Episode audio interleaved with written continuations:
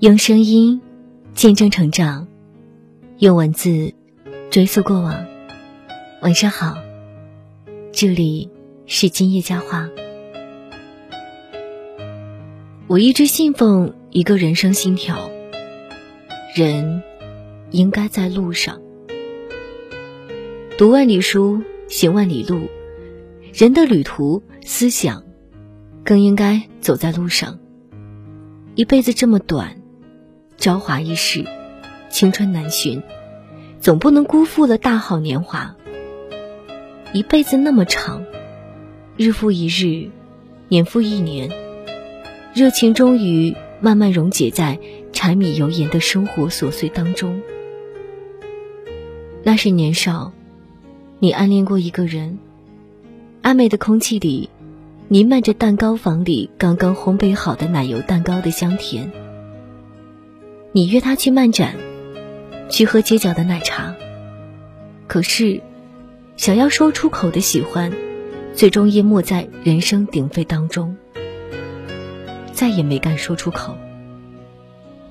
后来，你想要去远方，去看一看乞力马扎罗的雪。然后在加拿大的 Upper Drift Lake 冰川水里畅游，游记看了一本又一本。去年新买的地图上，有马克笔标了大大的记号。可是，结婚、生子、工作，琐碎的事情，一件接一件。这个环游世界的梦想，最终被悄悄地搁浅在底层抽屉里。所有没来得及启程的欢喜雀跃，最终停留在某个时间点，成为记忆录里一件小小的，却永远都无法遗忘的憾事。我们专业课的老师曾经给我们讲过一件事，他说，他刚工作的第一年冬天，恰逢杭州大雪，西湖景区银装素裹，他雀跃地对他妈妈说。好想立即买一张火车票去看雪。傻子才去呢。专业课老师语气遗憾地说起，他妈妈对他想法的不赞同。可是后来，朋友圈里真的有傻子跑去赏雪。老师说这话的时候，语气里透露着一丝羡慕。因为没有去成，后来再去的时候，总觉得落雪的杭州。才是最美的。所以啊，喜欢就去做啊，不要总把自己囚禁在围城里。瞻前顾后的人永远都体会不到自己的脑洞突然实现的惊喜，进而丧失许多生活的乐趣。想做什么，就该大胆向前；想要什么，就努力去争取。即使失败了。那也证明我来过。满地都是六便士，他却抬头看见了月亮。人生有许多可以选择的活法，如果你想，甚至可以像《月亮与六便士》里的银行家查尔斯，逃到孤岛上，去当一个艺术家。人生就是一场苦修。从无到有，然后又从有到无，终究是回归混沌。如果喜欢，就大胆去做吧，确保你的思想在路上，做一个超前的行动派。人间不值得，但你值得。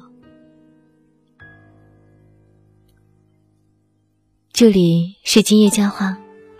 喜欢记得微信搜索公众号“今夜佳话”，关注我们。